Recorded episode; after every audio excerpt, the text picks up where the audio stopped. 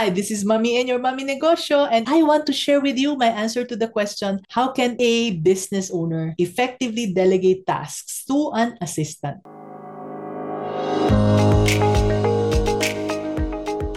Welcome to the Business Pinoy podcast. Our mission is to help women and men like you go from fear, confusion, and self doubt to self confidence and fulfillment by discovering, starting, and growing the best businesses for you in less than a year through our business coaching and mentoring programs. Here's your host, Myrna Tam Natividad, your mommy negosyo.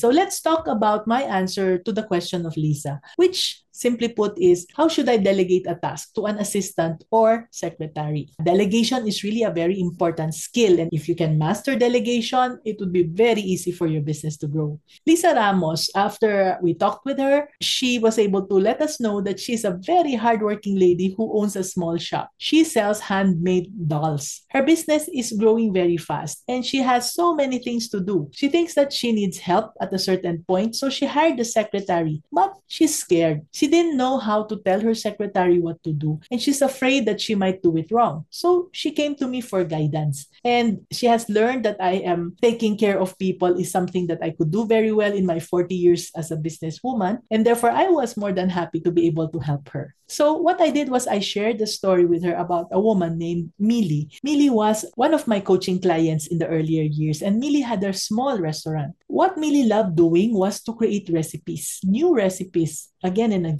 But she was always tired. Why? She tried to do everything by herself. So she came to me to be one of my first coaching clients, and we talked about how to delegate. That was the first thing that we addressed, knowing what to delegate. So I asked Millie to make a list of tasks. Every day, what she did for the next few days was to write down everything that she did. We took an inventory of how much time she would devote to each of the tasks, and she found out what took most of the time. She spent a lot of time answering calls. Millie also thought about her strengths. She was the best at creating new recipes. So she chose tasks that she could teach to others, like how to pack food for example, because she did not like packing food and it didn't have to be her, right? And she picked the tasks that were not too urgent as well. These tasks did not need to be done right away. And therefore, from there, she ticked off the tasks that she could delegate. So, after ticking it off, Millie felt better. She knew what to give to the person that she would be hiring. So next, what we did was, okay, now that you know what are the tasks that the new person would do, let us pick the right person. That's the second step. So Millie looked for someone with the right skills from the list. She hired Rosalie, who was good at answering phones. She asked also about Rosalie's past jobs. She now knew how to interview because I trained her to conduct the interview in a more effective way by asking the right questions, not just the usual questions. So Rosalie had worked in a store before as well. And Millie also checked Rosalie's attitude.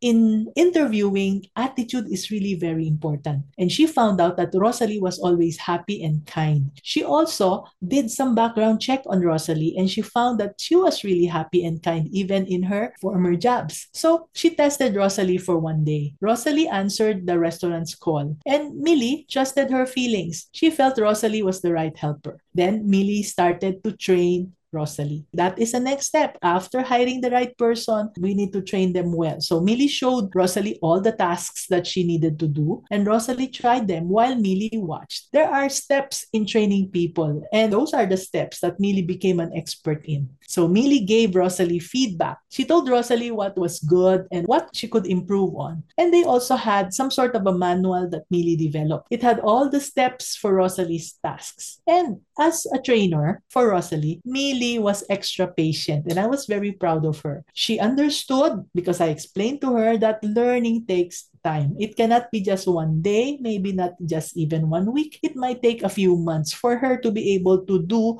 the tasks well. So later, Millie also tried to check on Rosalie every time she would delegate something. She would watch Rosalie sometimes and she would point out what are the things that she did well and what are the things that were not as well and how she can improve on it.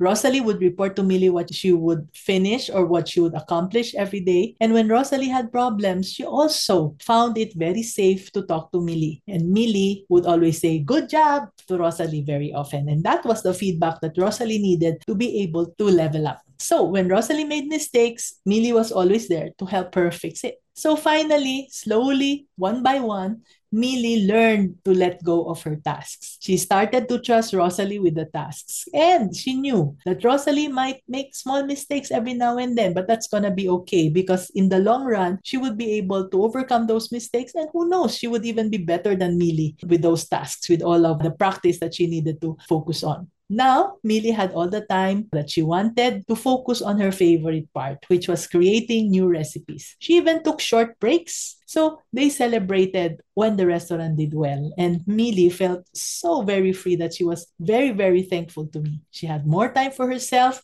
more time for the things she loved, and also more time with her family. And she was happier after our coaching stint of just three months. Was that helpful to you as well as for Lisa, who asked the question? You don't have to learn from the same industry. Sometimes learning from a different industry will give you another perspective. So, if that was helpful and you want more business tips, then click the link in the description below to sign up for my weekly newsletter. And you'll get free access to exclusive insights, private questions and answers, and inspiring episodes delivered from my heart to yours straight to your inbox. This is Mommy N, your mommy negosyo saying, be business minded, Pinoy.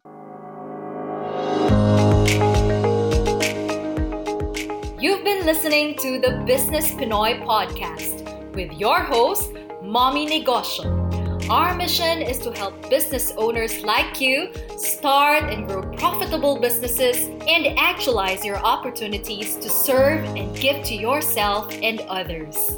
Are you a purpose driven business builder? This is your personal invitation to join our online community, grow through our coaching and mentoring programs and live events.